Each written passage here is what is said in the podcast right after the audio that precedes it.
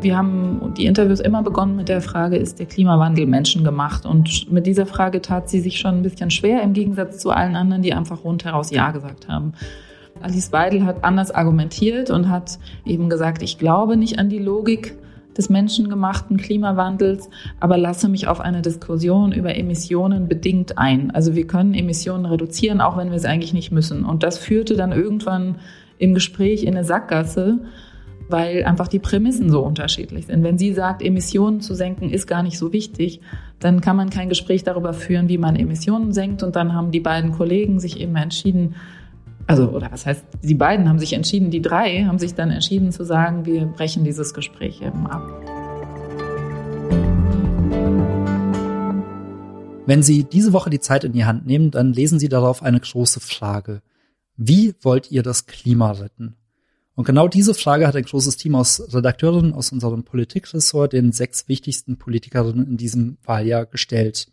Namentlich Annalena Baerbock, Armin Laschet, Alice Weidel, Christian Lindner, Olaf Scholz und Janine Wissler. Koordiniert hat das Projekt Elisabeth Rether. Sie ist Kurressortleiterin in der Politik und heute zu Gast bei uns im Podcast Hinter der Geschichte. Hier greifen wir uns jede Woche eine große Recherche aus der Zeit raus und fragen die Redakteurinnen und Redakteure, wie diese Geschichten entstanden sind. Mein Name ist Lennart Schneider aus dem Team der Freunde der Zeit und ich freue mich, dass Elisabeth heute bei mir zu Gast ist. Hallo Elisabeth. Hallo. Ihr habt ja für euch mal was Besonderes gemacht. Ihr habt nämlich quasi sechsmal den gleichen Fragebogen an unterschiedliche Personen gestellt.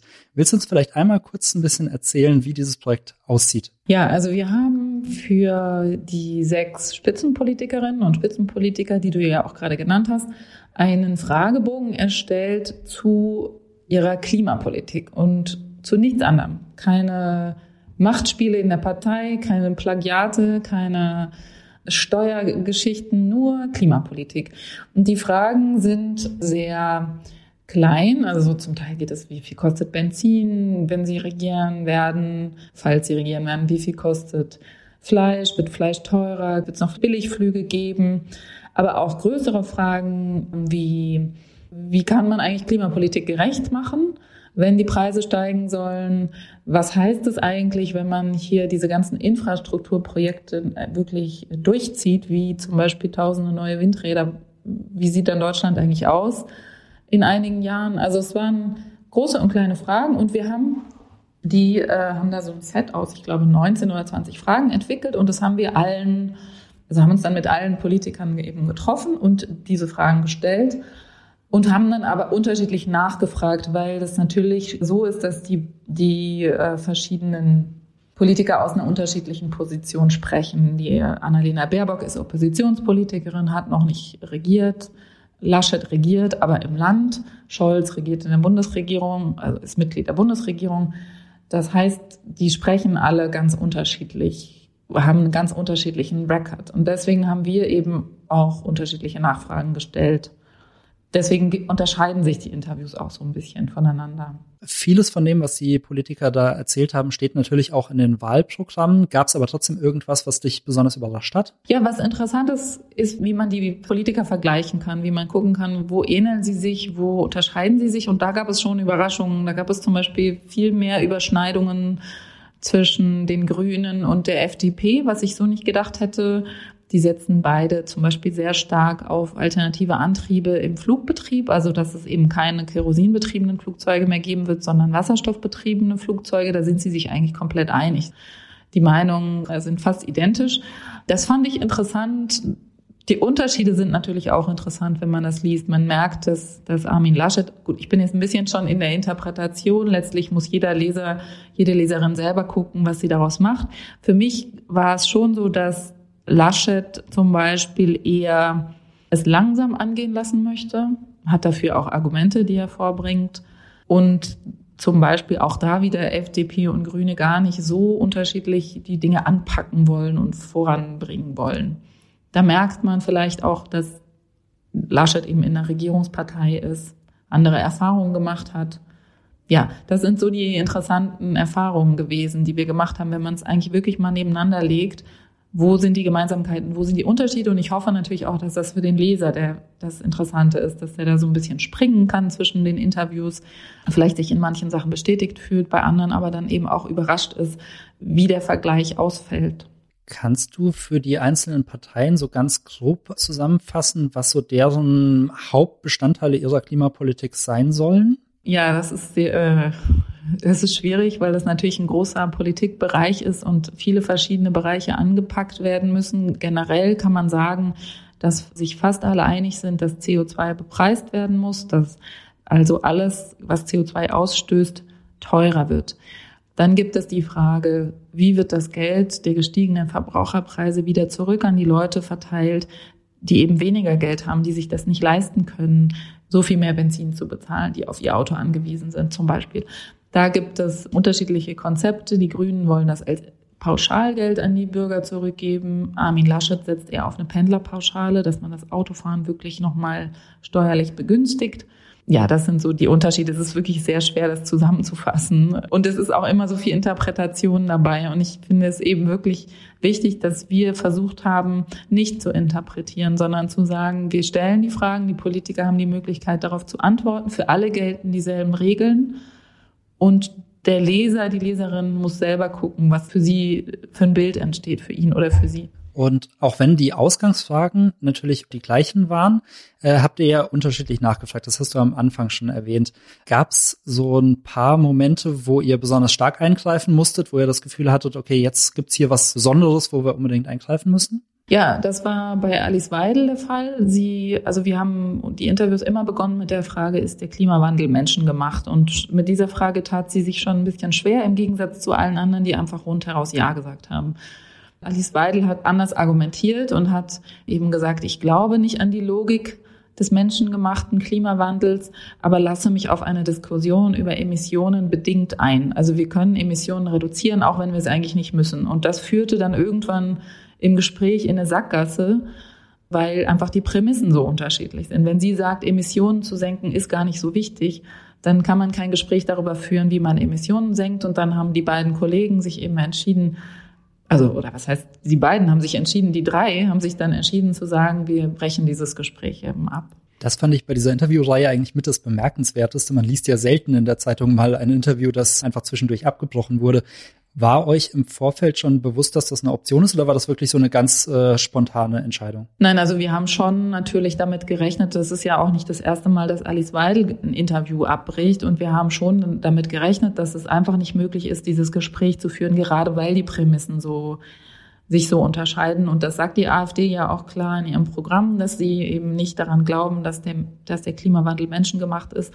Und dann kann man einfach nicht über Emissionsreduktion sprechen. Das ist dann einfach so. Deswegen haben wir schon gedacht, da jetzt diese 19 Fragen durchzuziehen, das wird wahrscheinlich nicht möglich sein. Aber es war uns eben schon wichtig, sie zu haben auch. Ne? Es ist eine sehr große Partei, die auf demokratische Weise in den Bundestag gewählt wurde und natürlich möchten wir wissen, wie sie sich dazu verhalten. Das ist ja auch eine weitere Besonderheit, dass ihr jetzt in einer Ausgabe wirklich alle Spitzenpolitiker vereint habt und zu einem Thema die Standpunkte bekommen habt. War das schwierig, an die ranzukommen? Wie habt ihr da, wie viel Überzeugungsarbeit musstet ihr da leisten? Ja, also wir sind natürlich sowieso viel mit denen in Kontakt. Wir haben, das hat schon eine ganze Weile gedauert. Das ist natürlich auch eine Terminfrage. Die haben ja irgendwie auch nicht so viel Zeit. Das war sehr anspruchsvoll, das alles in einer Woche zu machen. Letztlich haben ein paar sich ein bisschen, oder sagen wir mal, manche Politiker sprechen lieber über dieses Thema als andere. Da kann man sich ja denken, dass manche da nicht so wahnsinnig gern drüber sprechen. Andere, für andere ist das irgendwie ein super Thema. Deswegen gab es da natürlich schon Unterschiede. Aber generell muss ich sagen, dass eigentlich fast alle gesagt haben, es ist ein tolles Projekt und wir können jetzt mal hier sagen, was wir wirklich vorhaben und das auch ausführen. Deswegen war es eigentlich eine ganz konstruktive Atmosphäre, würde ich sagen.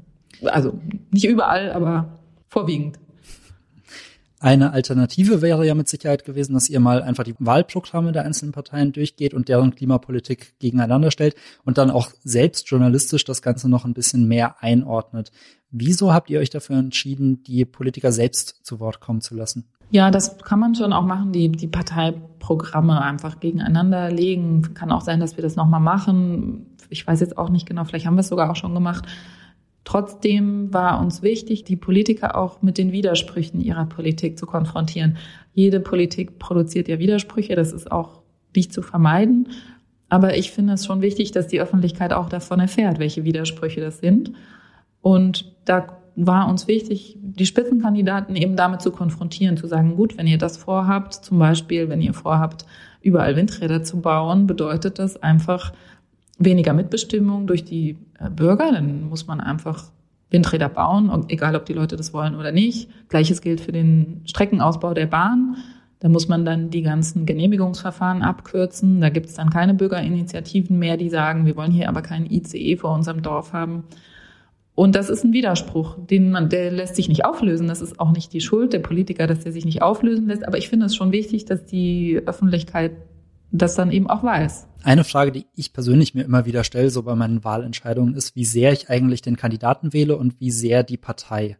Und ich denke, die Frage habt ihr euch wahrscheinlich bei dem Projekt jetzt auch gestellt.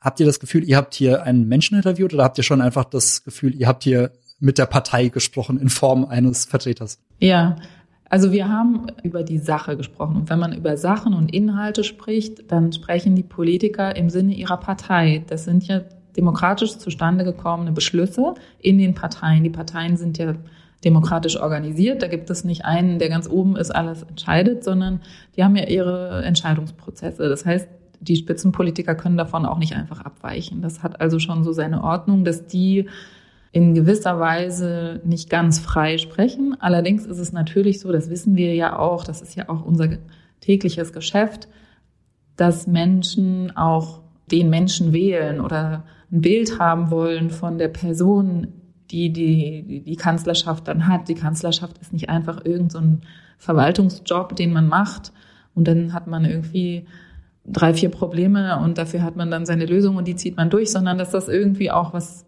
mit dem Menschen zu tun hat, äh, dass das in gewisser Weise auch was, ja, wie soll ich sagen, irgendwie Mystisches hat fast schon, so eine, so viel Macht über so ein Land zu haben. Und das, das ist mir total bewusst, das ist uns allen bewusst und darüber schreiben wir ja auch sehr viel. Wir schreiben sehr viele Politikerporträts, da geht es viel um den Stil, um das Auftreten, die Art zu sprechen. Sind die Menschen jetzt, die da antreten, besonders charismatisch oder nicht? Also darüber schreiben wir ja sehr viel und das finde ich auch richtig. Finde ich auch aufklärerisch, aber ich fand jetzt eben, oder wir alle in dem Team fanden eben, man kann das auch mal in die andere Richtung machen. Man kann wirklich auch mal die Sachpolitik sprechen lassen. Und ich finde eben schon, dass die sachpolitischen Fragen auch eben ein Menschenbild transportieren, dass man eben auch merkt, was hat dieser Kandidat oder diese Partei für eine Vorstellung von den Deutschen, von den Menschen, was sie können, was sie nicht können, was ihnen zumutbar ist, was ihnen, was ihre Grenzen überschreitet. Deswegen finde ich, erfährt man da auch sehr, sehr viel oder fast noch mehr als manchmal, wenn man dann liest, irgendwie, was hatte die Person an und wie hat sie geredet und ist es jetzt ein Machtmensch oder nicht? Und ja, deswegen hatten wir eigentlich den Eindruck, das ist eine gute Ergänzung zu dem, was wir sonst machen. Du selbst hattest das Projekt ja koordiniert und eines der Gespräche hast du zusammen mit Robert Pausch selbst geführt, nämlich das Interview mit Annalena Baerbock. Wie hast du sie im persönlichen Gespräch erlebt?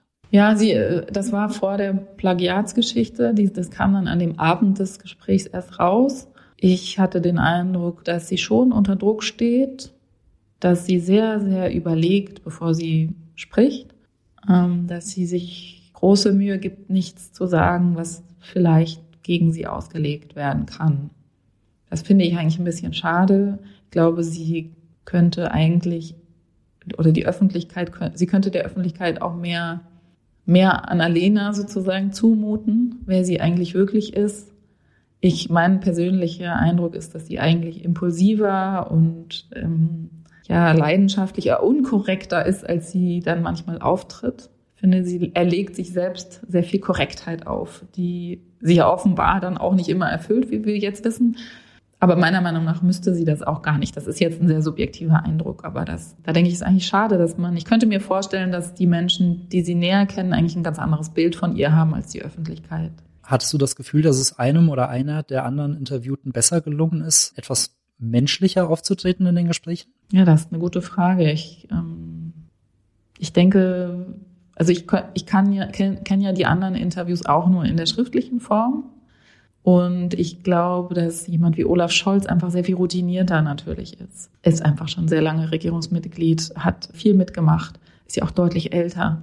Ich glaube, der redet einfach in einer ganz anderen Rolle und da wirkt es vielleicht manchmal sogar so, dass man denkt, bisschen Nervosität könnte nicht schaden.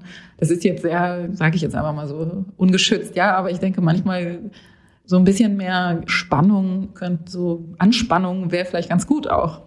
Ich möchte im nächsten Blog noch mal ein bisschen auf den Fragebogen eingehen. Ich kenne ja unser Haus sehr gut und wir sind ein sehr diskussionsfreudiger Laden. Ich kann mir vorstellen, dass ihr über die Auswahl der Fragen und auch über wahrscheinlich jedes einzelne Wort dieser Fragen lange diskutiert, vielleicht sogar gestritten habt. Wie kam diese Auswahl zustande? Ja, also das war eine echte Teamarbeit. Wir haben angefangen, mal so ein paar Fragen, ich weiß gar nicht mehr, wer das war. Einer hatte irgendwie angefangen, ein paar Fragen, dann haben die anderen ergänzt, dann haben wir auch viel mit anderen Leuten gesprochen. Also wir haben ja viel recherchiert auch für diesen Fragebogen. Was sind eigentlich die Punkte, auf die es ankommt? Und man musste ja eigentlich diese Parteiprogramme oder die Aussagen der Politiker auch ein bisschen gegenchecken. Also wenn der eine sagt, ein Tempolimit ist nur eine Symbolmaßnahme, dann muss man ja das einfach einmal recherchieren und fragen, ist das wirklich so? Was sagen denn die Studien genau? Das gilt dann für alle anderen Bereiche auch. Und das, das war die eigentliche Arbeit, dass wir selber uns sehr tief in diese ganze Materie einarbeiten mussten und um dann in den Interviews auch widersprechen zu können, zu sagen können, das ist doch einfach, das stimmt doch einfach gar nicht. Und es wird nicht so schnell Wasserstoff geben, wie Sie sich das vorstellen und wie Sie das hier behaupten. Also das war eigentlich die Hauptarbeit und es gab nicht so viel Streit, nie. Also es war eigentlich ziemlich einvernehmlich, ein sehr konstruktives Zusammenarbeiten. Wir hatten relativ schnell eigentlich alle so eine Vorstellung, wie das sein sollte und haben uns da eigentlich gut verstanden. Gab es dabei eine Frage, die dir ganz besonders wichtig war, die du unbedingt in dem Fragebogen haben wolltest? Nee, also mir war wichtig, dass es bei der Sache bleibt. Mir war wichtig, dass man nicht dann so eine menschliche Ebene noch reinbringt. Das klingt jetzt so ein bisschen blöd, ja, aber mir war das wichtig, dass man eben nicht rummenschelt, weil ich eben den Eindruck habe, dass das sehr, sehr viel schon, darüber wird sehr, sehr viel berichtet. Und wie gesagt, ich finde es auch richtig so und ich selber schreibe das auch und ich schätze die Arbeit der Kollegen sehr, jetzt ob es bei uns ist oder in anderen Blättern. Aber ich dachte eben, das könnte nochmal ein anderer Ansatz sein, wenn man wirklich bei der Sache bleibt und wirklich ins Detail geht und sagt, ja, aber wenn Sie hier die Bahnstrecken ausbauen, was passiert denn dann? Und äh, wenn Sie das Benzin erhöhen, wie wollen Sie denn das Geld zurückzahlen an die Leute, die zu wenig Geld haben? Und dann wirklich auch nachfragen und sich darauf konzentrieren. Und da man ja jetzt auch nicht ewig hat mit den Politikern, man hat ja meistens nur eine Stunde, kann man jetzt auch nicht alles abdecken. Aber ich fand es eben, wie gesagt, wichtig, dass man sagt, man bleibt bei den Entscheidungen, die anstehen. Jetzt ist die Auswahl des Themas Klima natürlich auch eine Besonderheit. Würdest du sagen, dass in diesem Wahljahr Klima das alles entscheidende Thema ist, an dem sich die Politiker messen müssen? Ja, darüber gibt es unterschiedliche Auffassungen. Das ist ja schon Teil der Politik oder der politischen Debatte, dass man sagt, es ist eigentlich gar nicht so wichtig. Ich kann das nicht sagen. Ich glaube, es ist den Leuten sehr wichtig ich glaube, es ist aber auch manchmal auf eine abstrakte Weise wichtig und wenn es dann konkret wird, gibt es nicht so viel Einigkeit und dann gibt es dann eben Interessen, die vertreten werden, was ja auch legitim ist. Deswegen kann ich es nicht sagen. Ich kann es wirklich nicht sagen, wie es wirkt auf die Leute, dass man vor solchen großen Entscheidungen steht. Weil es kann natürlich auch sein, dass wenn man denkt, also ich würde sagen, es sind große Entscheidungen, die anstehen es kann aber natürlich auch sein, dass man genau darauf so reagiert, dass man eher auf Nummer sicher geht, dass man sagt, ich will eigentlich gar nicht so viel Veränderung, mir ist das alles zu viel, ich kann mir das auch nicht vorstellen. So ein klimaneutrales Deutschland, das ist ja auch, ist ja auch eine massive, massive Transformation und dass man darauf reagiert mit Skepsis und sagt, Moment mal, was ist hier eigentlich los? Ich kann das auch verstehen. Also, ich weiß nicht, ob es die alles entscheidende Frage ist. Du schreibst auch in einer Einleitung und äh, man hat es jetzt gerade so ein bisschen durchgehört, dass man durch diese Antworten auch sehr viel über das Menschenbild der einzelnen Kandidaten erfährt. Was hast du da herausgefunden, was du vielleicht vorher anders eingeschätzt hattest? Ja, das ist jetzt auch wieder eine Interpretationssache und ich weiß nicht, ob ich das vorwegnehmen soll, weil viele Hörerinnen und Hörer ja das vielleicht noch gar nicht gelesen haben und das ist immer Einschätzungssache. Ich hatte nur, ich glaube, das ist eben entscheidend, dass ich glaube, dass es jedem so gehen wird, wenn er das liest, dass er eine Idee bekommt von wie, für was steht diese Partei, für was steht dieser Politiker, für was für eine Art von, von Politik, aber eben auch von, ja, wie gesagt, Menschenbild. Ist das eine zupackende Vorstellung, so wir packen das an und wir machen das, oder ist das jemand, der sagt, wir, wir gucken erstmal, was sich ergibt und dann machen wir Kompromisse oder ähm, eben Alice Weidel ganz aggressiv wieder, was ja auch also dafür steht die Partei eben für aggressive, spaltende Politik, so würde ich das sagen, ähm, die, also die sehr auf die Trennung der verschiedenen Meinungen setzt, während natürlich ein CDU-Kandidat sehr stark auf das Verbindende setzt. Also was verbindet eigentlich unterschiedliche Milieus miteinander? Ja, also genau, ich, ich, es ist so ein bisschen Interpretationssache. Werbung Diese Woche in der Zeit? Die Bücher des Frühlings. 16 Seiten blühende Fantasie. Von gefährlichen Liebschaften, einer Flucht auf dem Mississippi und magische Erzählkunst. Das Literaturspezial zur Buchmesse in Leipzig. Die Zeit, Deutschlands größte Wochenzeitung. Jetzt am Kiosk oder direkt bestellen unter zeit.de/slash bestellen.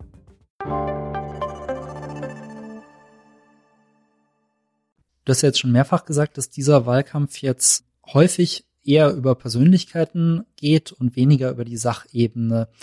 Hast du das Gefühl, dass sich da gerade wirklich strukturell etwas verändert in der politischen Kultur? Die Frage stellen wir uns auch immer. Ich weiß es nicht genau. Es heißt ja immer, die anderen Wahlkämpfe waren auch so hart. Jeder, der Kanzler werden will, muss da irgendwie durch dieses Stahlbad. Das kann, also meine Haltung dazu ist, das kann schon sein, dass die anderen Wahlkämpfe auch so waren. Ich finde es trotzdem nicht in Ordnung. Ich glaube auch nicht, dass das die Leute so beschäftigt. Das wäre meine Meinung dazu. Ich glaube, dass das nicht die Leute im Herzen die ganze Zeit umtreibt, ob jetzt der Habeck, habe ich ja auch geschrieben, ne, ob der Habeck die Baerbock jetzt meuchelt, weil er seine Gelegenheit gekommen sieht. Ich glaube, dass das die Leute nicht umtreibt. Während man, glaube ich, schon, man, also weil du ja vorhin gefragt hast, ist die Klimafrage die entscheidende? Das weiß ich nicht, aber es ist eine Frage. Und es ist eine ungelöste Frage. Und das darüber denken, glaube ich, schon viele Leute nach. Was machen wir denn jetzt eigentlich? Und da wirkt es dann manchmal vielleicht so ein bisschen, ja, nicht mehr, ist es nicht mehr ganz nachvollziehbar, warum dann en Detail jede Buchstelle von diesem Buch nach äh, geprüft wird. Ich könnte mir vorstellen, es ist eine Frage der Verhältnismäßigkeit. Seehofer hat ja so schön gesagt, wir, gucken uns das Buch an von Baerbock und dann kann man da irgendwie zwei, drei Tage lang drüber diskutieren, dann ist auch mal wieder gut. Ich glaube, diese Haltung gibt es auch. Wie siehst du da eure Rolle als Politikjournalisten, weil ihr ja letztlich auch maßgeblich mitentscheidet, wie über solche Wahlkämpfe berichtet wird? Ja, ich glaube, also wir haben ja als Zeit auch eine spezielle Rolle. Und ich glaube, wir müssen sehr gucken, dass wir, wie soll ich sagen, einen Ausgleich, dass es einen Ausgleich gibt, dass wir, wir haben so eine große Leserschaft und da gibt es so viele unterschiedliche Menschen und man muss, glaube ich, immer gucken, dass man sich nicht zu sehr in eine Richtung vergaloppiert, sondern guckt, was was könnte die Leute wirklich bewegen jetzt gerade? Und das ist jetzt eben ein, ein Versuch, mal ein bisschen in eine andere Richtung zu gehen und ein anderes Angebot zu machen. Für euch war das jetzt, glaube ich, mal ein großes Experiment. Ich glaube, dass ihr vorher noch nie in dieser Form Interviews geführt habt. Was wäre so dein Resümee? Bist du zufrieden mit dem Ergebnis? Ja, ich bin ziemlich glücklich darüber, ja.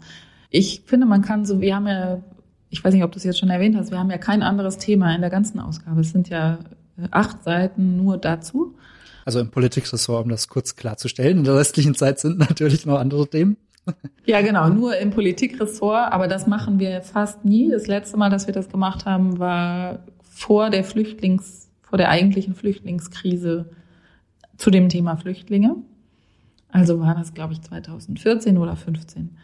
Und seitdem haben wir das nicht mehr gemacht und ich finde auch, wir dürfen das jetzt nicht ständig machen, aber in dem Fall hat es sich angeboten, finde ich, dass man sagt, ein großes Thema wird dann eben auch so groß behandelt. Diskutiert ihr gerade schon, ob ihr das noch für andere Themen vielleicht auch durchdekliniert? Ja, aber machen wir nicht. Wir machen das jetzt erstmal vielleicht in fünf Jahren wieder. Ich, ich finde, man kann das nicht so oft machen. Das, es gibt nicht so oft Themen, die einen so bewegen, die das, die das rechtfertigen. Das kann ich mir vorstellen. Dann warten wir mal ab, ob wir das vielleicht in Zukunft noch einmal in der Zeit sehen werden. Vielen, vielen Dank, Elisabeth, für das Gespräch. Die ganzen Interviews lesen Sie in der aktuellen Zeitausgabe. Ich finde, es lohnt sich sehr. Vor allem der Vergleich zwischen den einzelnen Politikern erschließt einem nochmal ganz neu die Wahlprogramme. Also eine große Leseempfehlung. Das war der Podcast Hinter der Geschichte. Auch nächste Woche blicken wir wieder hinter eine Geschichte aus der nächsten Zeitausgabe und freuen uns, wenn Sie auch da wieder dabei sind. Der Podcast ist Teil unseres Abonnentenprogramms Freunde der Zeit, bei dem wir Sie regelmäßig zu Gesprächen mit unseren Journalistinnen und Journalisten einladen. Wir machen aktuell eine kleine Sommerpause, wo wir auf unsere wöchentlichen Zoom-Abende verzichten, aber Sie können unter www.freunde.zeit.de mal vorbeischauen, denn wir haben für Sie einen kleinen Sommer-Newsletter auf die Beine gestellt, in dem wir jede Woche sommerliche Inhalte, Reisetipps, Rezepttipps für Sie kuratieren. Schauen Sie doch mal vorbei, dafür können Sie sich kostenlos anmelden unter www.freunde.zeit.de. Und damit verabschiede ich mich und freue mich, wenn Sie nächste Woche wieder dabei sind.